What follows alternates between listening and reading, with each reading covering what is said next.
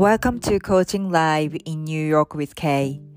ニューヨークからお届けするコーチングライブポッドキャスト番組へようこそ私が番組ホストのコーチ K です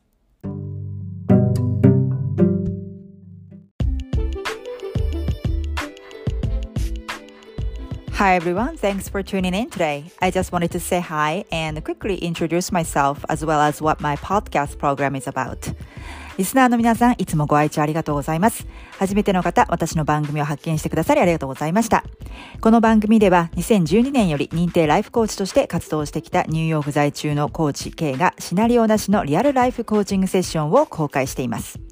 あなたにコーチングを身近に感じていただき、セッションを通してあなたが自分とつながって、本来の自分と一致しながら人生を送れるよう願いを込めて番組作りをしております。ソロエピソードでは、頑張ることや自分の能力に限界を感じている方たちが、努力や思考だけでは超えられないブレイクスルーを人生に起こすためのヒントとなるようなお話をしています。時にはゲストをお呼びして皆さんのお悩み解決のヒントや前へ進む勇気となるようなお話もお聞きしております。ニューヨーク発形式軽やか人生ゲームコーチングで思考分析型左脳派の人、頑張ることに限界を感じている人が直感力を身につけ努力だけでは到達できないブレイクスルーを起こすことをサポートしております。直感力を鍛えるゲームを作ってゲームに夢中になるうちに直感を味方にする新しい能力が3ヶ月で楽しく身につき頭で考えるだけでは超えられない想定外の結果が出る人へと変わります。目標を追い続けるだけの人生からゲームのように夢中になれる、楽しめる人生へとスタンダードを変えたい方、一度無料体験セッションであなたの日常生活ですぐに実践できる直感を身につけるためのカスタマイズゲームを作ってみましょう。無料セッションのお申し込み、または番組についてのお問い合わせ、リクエストは概要欄に載せております各リンク、またはインスタグラムのアカウントの DM までご連絡ください。えー、インスタグラムまだの方はぜひフォローしてくださいね。k 斎藤 .coaching, kay saito.coaching です。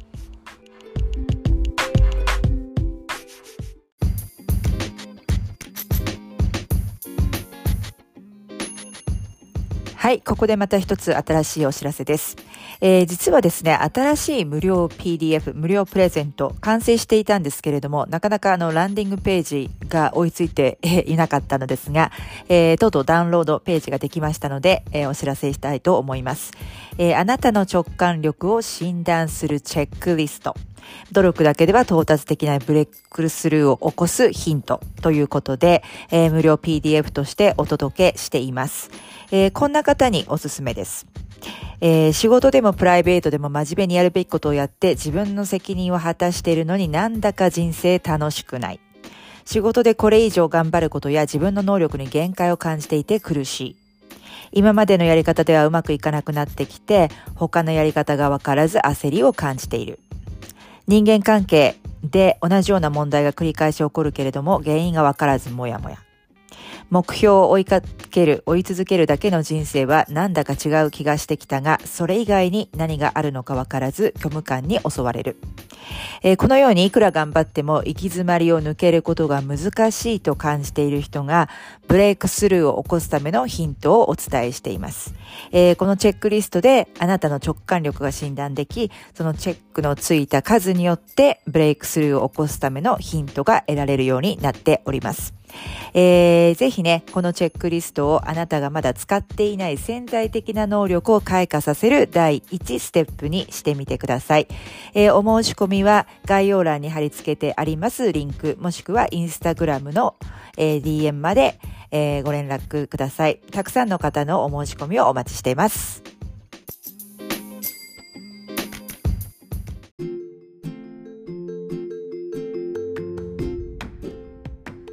Hi everyone, welcome back to my podcast, Coaching Live in New York with Kay. Today I'm going deep to share more about my awareness, new awareness, and aha experience brought by playing the resurrection game. If there is something that you need to face, something that you've been avoiding for a long time, or pretending that it's not there, sooner or later you're gonna have to face the music and learn to let go. There is no escape around that. If you're gonna have to face it anyway, the sooner the better. At the end of this episode, you will learn step by step how you can use the law of letting go and how to accelerate it. はい、皆さんこんにちは。えー、今日はですね、先週の続きで手放しが加速する法則、蘇生ゲームで生まれ変わりが促されるの後半戦をお届けしたいと思います。えー、今日はさらに深く、えー、入り込んだ、えー、蘇生ゲームの気づきのシェアをしています。まあ、自分に何が起こったか、どういう気づきが起こったか、主にまあ職場だったんですけれどもね。で、さらに深掘りをしていきたいと思います。えー、皆さんもね何かこう自分が向き合わなければならないものがあるとしてでそれをずっと長いことを避けていたりまたは多少こうき分かってるんだけれども気づかないふりをしたりなんか誰でもそういうことってありますよね。ですがこれはね本当にこのエネルギーが変わるこの時期春分を超えてですねあの向き合わざるを得ないシチュエーションがこの、ね、生まれ変わりが加速なんてでしょう促されてるわけなのでそういうシチュエーションが表に出てくるんですね。でどっちみち向き合わなければならないんだったら早い方がいいじゃないですか。なのでそういう時にねゲームをね、えー、利用していただきたいんですよね。そしてそのゲームをどう攻略していくか、えー、そちらの方に集中していくとその深刻にならずにこう深く悩み込まずに込まずに、えー、軽やかに手放していけるかなと思いますね。それもゲーム効果の一つであると思うんですよね。で、まあ、宇宙からの投げかけに、えー、気づいていく謎解きをしていくその楽しさがゲームにはあるわけなんですよね。えー、そして、えーと、許しについても、えー、今回はちょっとお話をしています。そして最後にその手放しを加速させる法則ステップバイステップで、えー、まとめていますのでぜひ皆さんも参考にしてどんどん、えー、蘇生ゲーム、えー、蘇生で生まれ変わっていきましょう。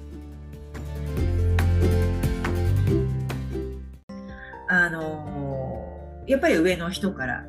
認められたい、うんがっかりさせたくないっていう、ありますね。今はね、今もね、やっぱり部下をがっかりさせたくないなっていうのはありますよね、まだ。そこも手放す、完全に手放さないといけないなと思うんですけどね。なんかこう、完璧でありたいと思うんでしょうかね。その尊敬する上司に対して完璧な部下でありたい。それから、えー、非常にあの優秀な部下に対して、えー、完璧な上司でありたいっていううんなんかこう世間一般の人とか自分が目もあの顔も名前も知らない人とかあと自分が全く関心を持ってない人に関しては、まあ、どう思われても全く気にしないんですけどもそういったそういう特定のシチュエーション仕事とかのではやっぱり気にする自分がいるんだなってことに気づいたのでそれを手放す。でその手放すって決めるとそういう宇宙からお話が出てきてそれをいかにパスするかですよね。ああのだからそのゲームっていうのはそれは意識できるっていうことが大きな効果の一つでえー、でそのゲーム攻略っていう風な考え方をするとこの試練を乗り越えなければみたいなね感じのこの昭和な感じの地の時代の感じのやり方じゃなくてあこれゲームだよねゲーム攻略っていう風な視点で考えればどういうふうに自分はこれをクリアできるのか。だってその同じ試練ばっかり、その同じお試しばっかりこうやっていくの大変じゃないですか。で、もうそれ1回でパスしたいですよね。そう思ったらそれパスするしかないんです。で、そこの、あの、ゲームの、まあ、クイズ、えー、パズルだったとしたら、そのパズルを解く鍵は何だろうっていうことを考えること自体がこう面白いし、あ、そうやってやるのねみたいな。うん、だから今回はそのそんな自分を自分は全部受け入れるありのまま受け入れる。そう間違いをしてしまう自分を受け入れる。できない自分を受け入れる。そしてまず許すそうするとそれが鏡の法則で他の人からも受け入れられ他の人からも、えー、許されるっていうこのもう本当にシンプルな宇宙の法則ですよね。それが体験できるっていうことを今ねこの、えー、私のエピソードからね。あの途中からの人は最初で最初からアーカイブ聞いてほしいんですけど分かったっていうことなんですよ。で、それを今日はね、シェアしたかったんですね。で、どんなことが起きても、今いろんなことが起きる時期なので、そういう手放す、この蘇生ゲームで生まれ変わるぞって言ってみると、生まれ変わるっていう、まあ、蘇生っていうのは生まれ変わりで、トランスフォーメーションですね。そうすると、ただこう髪型を変えるとかさ、服装を変えてみるとか、そんな単純な変化じゃなくて、生まれ変わるわけです。完全に。そうすると古い自分を脱ぎ捨てる。もう地の時代、ファイナルチャプターですから、必要があるっていうことは、何かドラスティックに手放さないといけないわけですよね。で、その覚悟があなたはできていますかっていうことです。で、でもそれを決めた時に、絶対宇宙からお試しが来るので、その皆さんもこの蘇生ゲームでね、いろんなこう手放しをするぞって決めてたら、だそれ本気？本当なのねっていう宇宙からお試しが、あぶり出しが結構来てると思うんですよ。で、それをチャンスと思ってほしい。すべては良きことのために。あの、ルイス・ヘイ、私がよく、ね、ヒーリングの本として読むルイス・ヘイさんとかも、本当に all is well, all is well っていつも言ってたけど、すべては良きことのために。で、このライブの最初の方で話しましたけど、やっぱ点と点ってこう、後ろ、後からなってみないと分かんないけど、だから渦中にいると、その点しか見えてないから分かんないんですよね。でも宇宙視点から見ると、全てのシナリオがもう見えてるわけで、えー、そしてまた、最初にも言いましたけど、斎藤ひとりさんとか小林聖華さんがおっしゃってたように、あなたにふさわしいことしか起こらない。あなたにとって必要だから起こる。人間関係も仕事も今のあなたにちょうどいい。以上。小林聖華さんにそう言われると、はい、えー、そうでした、すいません、失礼しました、みたいな感じですよね。どんなに文句言ったところで。なので、うんとそういうふうにこう生まれ変わるには、その今、whatever is not working for you を変えていかなきゃいけないことだから、でそれをチャンスと思ってどうゲーム攻略をしていくか、そこだけですよね。それでまた同じようなことを方法で対処してしまうと、またそこは試験に落ちちゃうので、またお試しがやってくる。でも宇宙って親切なので、パスするまでやってきます。あの最初の頃に話しましたけど、私の場合はチームは自分に厳しい、他人に厳しい、人の間違いが気に気,、えーと、気づきやすい、ジャッジしてしまうっていう、そういう自分をジャッジ、他人をジャッジ。まあ本当しつこいぐらい試練が来ましたよね。でそれをもう2015年、16年ぐらいで乗り越えた後もめちゃくちゃチームワークが楽になったっていうか、いやー本当に宇宙は分かりやすいですよ。だからあのパスしないそこに向き合わないっていうのは自分にとってどんどんどんどん蘇生するチャンスを遅らせてるので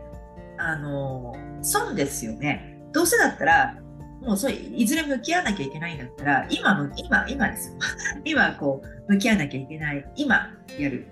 方があの残りの人生楽しめますね。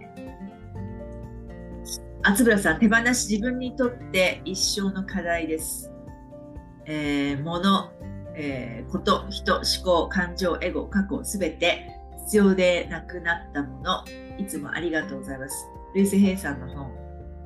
あ、毎日読んだアファメーション。あ、そうなんですね。ルイス・ヘイさん、いいですよね。あのー、何でしたっけ？ルイス・ヘイさんが、えっ、ー、と、立ち上げた出版社。えー、いろんな人がね、本を出してますけど、まあ、あの方もね、壮絶な幼少期を送ってらっしゃるから、えー、彼女がいつも言ってたのは、毎日ね、アファメーションとして、だって彼女すっごいアビュースを受けてますからね。えー、実のおあお父さんは義理のお父さんかな？あの、なんか、え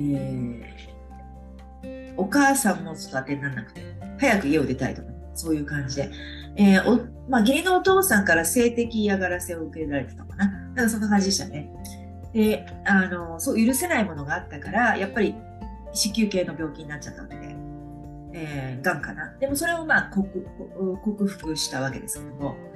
で、彼女の場合は、そういうふうにこう辛い幼少期だったために、こう人を許すっていうこと、それで自分を許すっていうことがすごく課題だったんですよね。だから彼女はいつも、uh, Who else can I forgive today? っていうのを問いかけをしてたらしいです。で Who else can I forgive?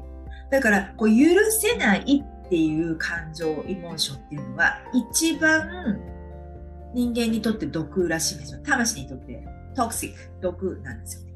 らしいんですよ。いろんな感情あるけどね。だけどこの許せないっていうのがやっぱりいろんな病気の原因になったりとかする、えー、ので、だからもう彼女は今日は誰を許そう？今日誰を許せるかなってそれをとにかく彼女の人生の中に許さなきゃいけない人彼女はそういった辛い思いをしてきたから怒りとか恨みとかあ憎しみとかで生きてきたからたくさんそういう人がいて今日は誰を他に誰を許せるかっていうことをずっとやってきたんですよね。だけどあの、まあ、別に私そんな許す必要がある人いないしもう許してきたしっていう人でも大体は自分のこと許してるんですよ。自分の失敗した過去であるとかこういうこと言っちゃったああいうことやっちゃったこの人泣かせちゃったいろいろねでもやっぱ自分なんですよ今回のこの私のね。私の私のこのこの蘇生ゲームのあの気づきなんていうのは小さなもんですけどね。そういったこう、ね、トラウマとかねその幼少期がすごくそうだ壮絶だったとかそういうわけじゃなくてただ単に仕事のねよくありがちな 話なんですけどでもそれでもそういうことに気づいていくその自分を許す。そうすると周りからも許されるっていうこの許しですよね。これができてないと結局その自分を許す必要がありますよっていうような テストお試しがどんどんどんどんやってくるしそういう映像を繰り返しあの映写機になって映し出されるのでまずそこを、まあ、自分を許すっていうことですよね。そうそうそうそれがまあ、えー、大事ですよね。同じ思考パターン、そう、同じ思考パターンとかマインドセットとか、津村さんがおっしゃったようにね、そういうところ、まあ、エゴっていうのは誰でもあるからの人間なわけで、ただその、エゴっていうのは自分でエゴって気づいた途端にエゴじゃなくなるんですよね。これはエッグハート通りが言ってたけど、その、この間私もストーリーで投げたけれども、その、プレゼンス、えー、今ここ、ね、なかなかみんなこう、昔のこととか昨日のことを考えちゃったり、ちょっと5分前のこと考えちゃったりとか、あとなんか将来、明日のことを考えたり、2時間後の会議のことを考えたりとか、今ここがお留守の人が多いじゃないですか。で私もその意識しないと今ここ、今ここっていうふうに、あの一時期ね、here and now っていうのを大きくこう壁に貼ってたことがあって、そのぐらい私はあの過去を悔やむというよりは未来志向だ先のこと考えちゃってやるやることリストみたいなだけどその今ここっていうのはねそうそうそう円さんエゴ気づいた途端に消える。そう。エゴっていうのは自我ですよね。でもあこれ自分のエゴだなって気づく自分はエゴじゃないですよね。わかります？気づけてるわけですよ客観的に。だからそのそれはもうエゴじゃなくなるわけですだから今ここもエッグハート通りがこの間でストレートに上げてすごく私もわー深いわーと。ったんですけどやっぱり今ここは、あ、自分今、今ここにないじゃんって気づいた時にもう今ここにいるんですよ。だから本当にいかに意識的に毎日こう気づいていくかっていうことですよね。だからそれをぜひ皆さんに、あの、このゲームをね、え利用していただきたい。この蘇生ゲームっていうのは、あともう後半戦であとね、春分まで2週間ですけど、あの、自分は毎日ゲームをしてるんだって意識しているだけで、こう何を自分は今日は手放すんだろう？何を浄化するんだろう、まあ、手放すだけじゃないですかね個性ゲームっていうのは。あのこの前回の古い自分の就活祭りゲームであのできなかったことのキャッチアップっていうのも含みますけども、まあ、主に生まれ変わるトランスフォーメーションですからあのやっぱり自分の古い意識とかそういうのを生まれ変わって風の時代ねこのライブの前半ですごくちょっとこう詳しくどういう時代の今節目なのかっていうことをお話してるのでそれを見ていただきたいんですけど、うん、やっぱりそのこの節目にね、えー、地の時代の自分のままだとやっぱり宇宙の流れには乗りにくくなるわけですよ。別にどっちが悪いいい悪いじゃないけどどっちとねどうせだったら乗りたいじゃないですか。でそうするとやっぱり重い波動のものっていうのは宇宙の流れに乗りにくいですよね。だからその重い波動って何だろうっていうので、まあ、それは人間関係であったり自分が住んでいる環境であったりそういった私のようにその自分を自分に厳しくなっちゃう。自分にこの間違いをする自分を許せないとかね仕事でミスをする。こんなケアレスミスする自分なんて絶対ありえない。昔は思ってました。でそういうケアレスミスする人をジャッジしてたしね。でもこう自分が実際ケアレスミスをやってで社長に指摘され社長社長に直させるという。しかも1回じゃなくて2回。でね、前の昔の私だったらもう相当やばいです。相当自分攻め入って、あの相当顔が真っ青になってみたいな、焦ってもうなんか、もちろん一瞬あったけど、もう許す、もういいや、みたいなことに決めまあ、正直にすぐ謝って。そしたら何のお咎めもなく、社長も、え、え、な、な、な、何のことみたいな感じ。あ、これって自分を許したからだなっていうのが分かったんですよね。なので、まずは自分です。自分が先、内が先、意識が先。で、現実が後なので、うん。そういうことに、まあ皆さんもちょっとね、面白がって実験してほしいんですよね。で、えー、実験をする意義というのは、そのそういうことかな。毎日意識的になる。まあ皆さん無自覚無意識で過ごしてえー、ことが多いので、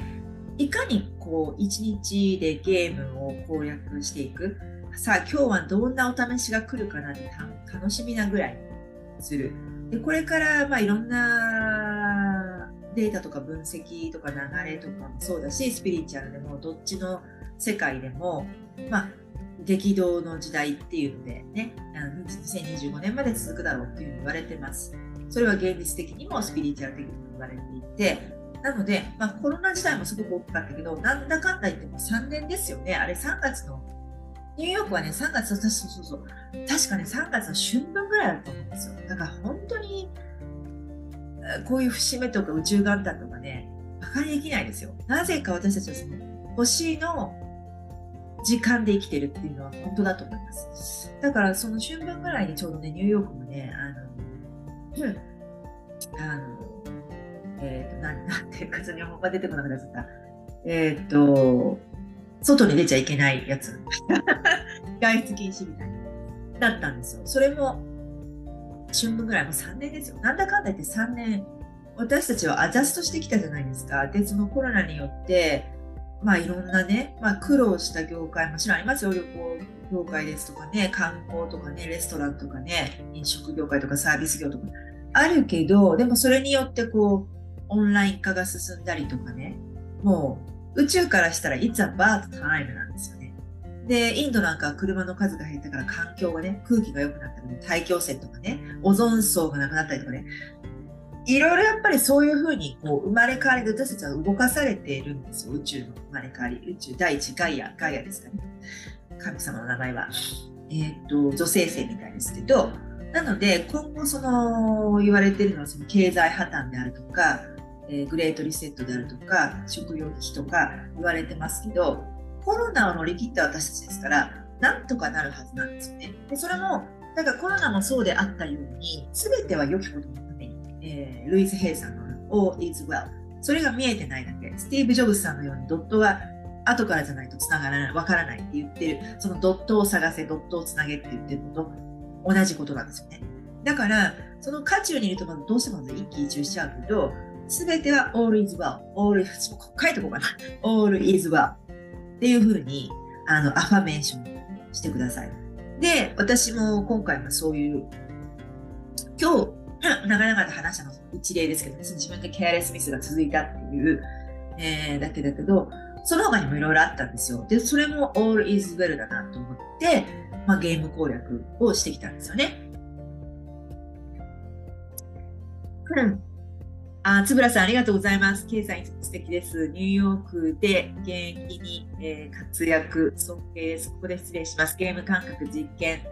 えー、やってみます。ありがとうございます。あ、こちらこそありがとうございました。ご参加いただきまして、ゲーム、え引き続き続けてみてください。つぶらさんの名前も蘇生ゲームに入れときますね。あの毎日いろいろアップしているのがあるので、一緒に、えー、軽やかに手放していきましょう。はい、ありがとうございます。ください。良い一日をお過ごしください。はい。でね、あのー、そうそうそう。ですね。はい。なので皆さんもちょっと、あのー、やってみてください。えー、で、えー、っと、その宇宙とのパイプのつながりですけれども、皆さんだんだん良くなってきてると思うんですよね。あの去年から始まるうち泣き言悪口言わない9日間ゲームであるとか、でその次の立春までの古い自分の就活祭りゲーム、そしてこの、えー、今やっている蘇生ゲームですよね。地の時代のファイナルチャプター。あのー、それで、まあ、まず言葉、そして環境、そういったその手放してはいけない自分の、うなんかこう意識とか思考とか、で、だんだんこう軽くなりますよね。その重いものをこう、もう手放して、えー、こう自分のものじゃないな手放して、でも感謝して、さよならみたいな、浄化するみたいな。あ、そうですね。チェアコローズさん、アファメーションすることによって前にも進める気がします。そうですよね。all is well なので。だからそういう、うん、なんだろうね。自分をそういう意識に持っていくってことですよね。やっぱり、こう、自分でコントロールしていかないとすぐにコントロールされちゃいますからね。周りの状況、人とかに。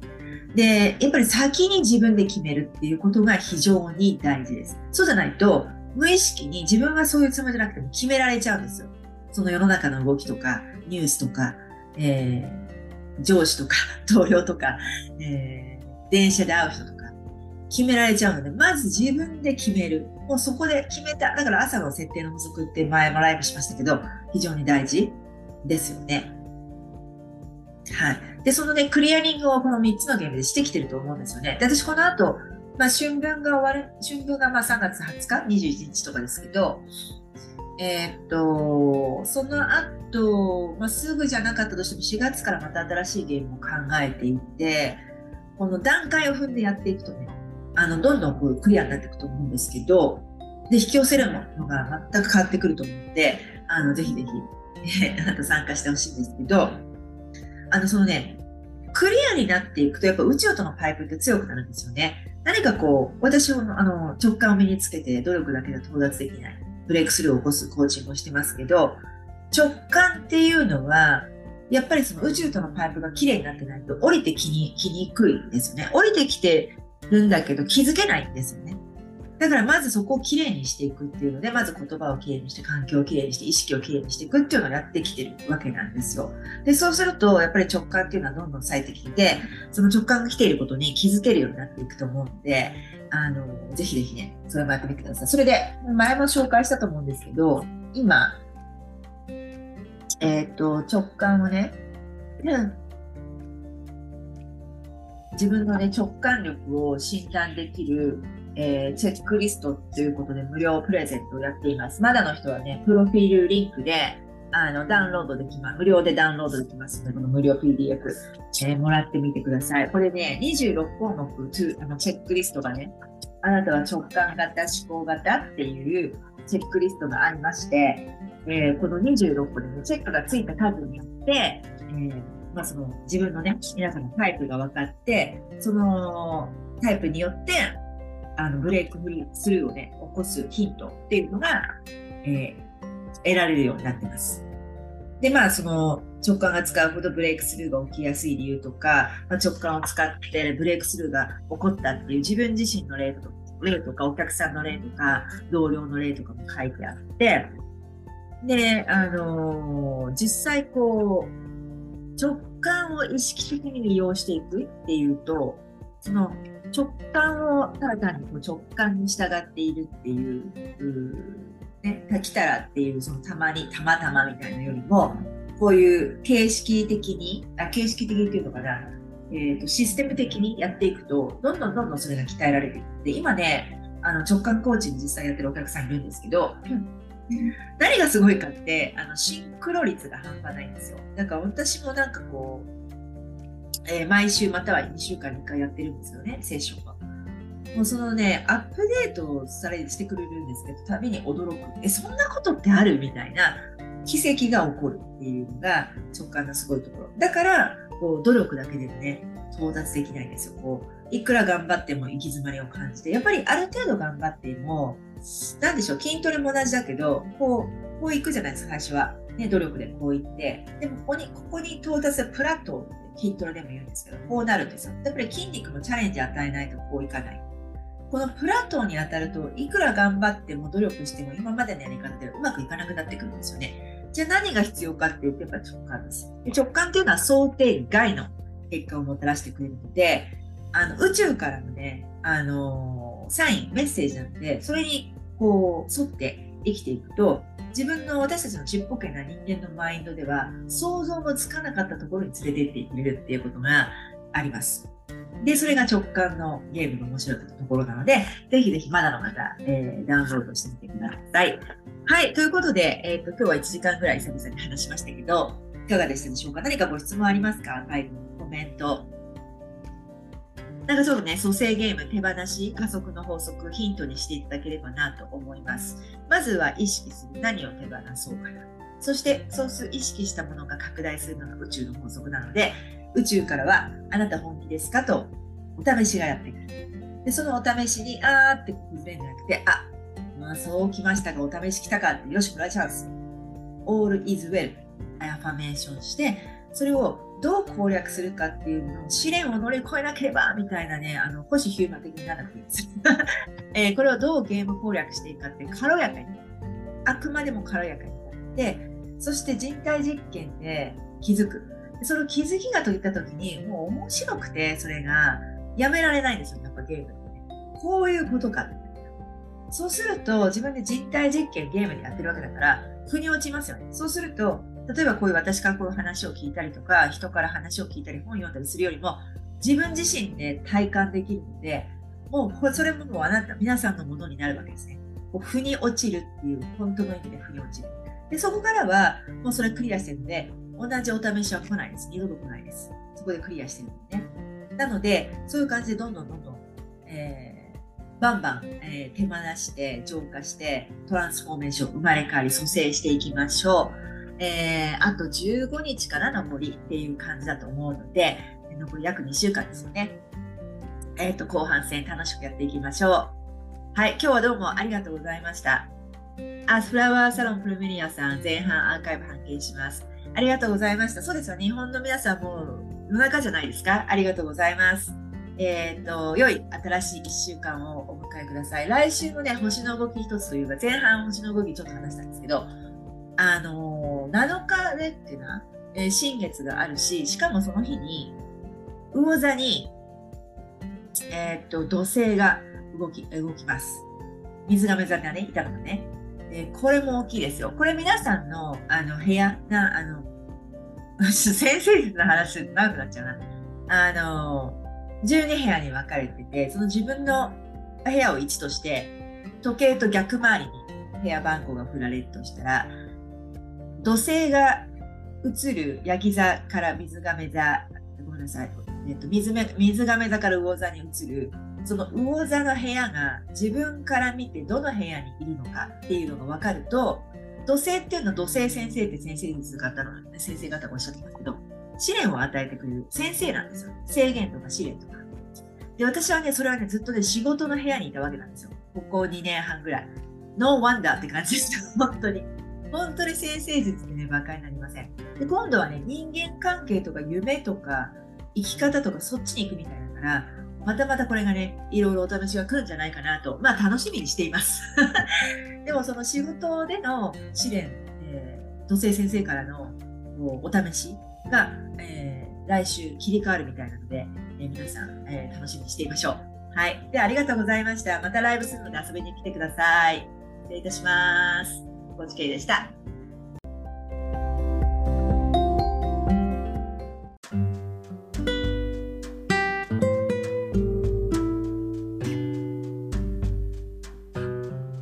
はい。ということで、今回のエピソードはいかがだったでしょうかもし共感していただいたり、ためになった、ピンときた、または何か気づきがあったという方は、ぜひ配信登録と高評価、レビューボタンを押してくださいね。そしてお友達にもシェアしていただけると嬉しいです。今までの左脳中心の問題解決方法ではうまくいかなくなっているという方、頭で考えられうることよりも先にいけない、広がりがないと感じている方、自分の能力の限界を感じている、仕事も評価されているし、真面目にやるべきことはやって自分の責任を果たしているのになぜか人生楽しくないという方。目標を追い続けるだけの人生はなんだか違う気がしてきたけれども、それ以外に何があるのかわからないという方。今まで直感で何かを判断したり行動したことがなくても、または自分に直感があるとは信じられなくても、そしてロジカルな理由がないと行動できないという方でも、今の生活を大きく変えずに思考型人間だからこそ無理なく直感を身につける方法があります。その方報を知りたい方、無料体験セッションの申し込みは番組の概要欄にリンクを載せておりますので、ぜひそちらをご覧ください。あなたの人生に努力だけでは到達できないブレイクスルーが起こり、目標を追い続けるだけの人生から、ゲームのように夢中になれる、楽しめる人生へとあなたのスタンダードが変わります。えー、そして現在あなたが思考型なのか直感型なのかわかるチェックリストを含んだ新しい無料 PDF プレゼントも作成中ですので、えー、そちらもお楽しみにしていてください。えー、インスタグラムまだの方は、k.saito.coaching までぜひフォローをお願いします。えー、それではまた、ポッドキャストでお会いいたしましょう。コーチ K でした。Thank you for stopping by and sticking to the end of the show today. I hope you really enjoyed today's episode and come back and see me again in another episode. I can't wait to see you then. Bye.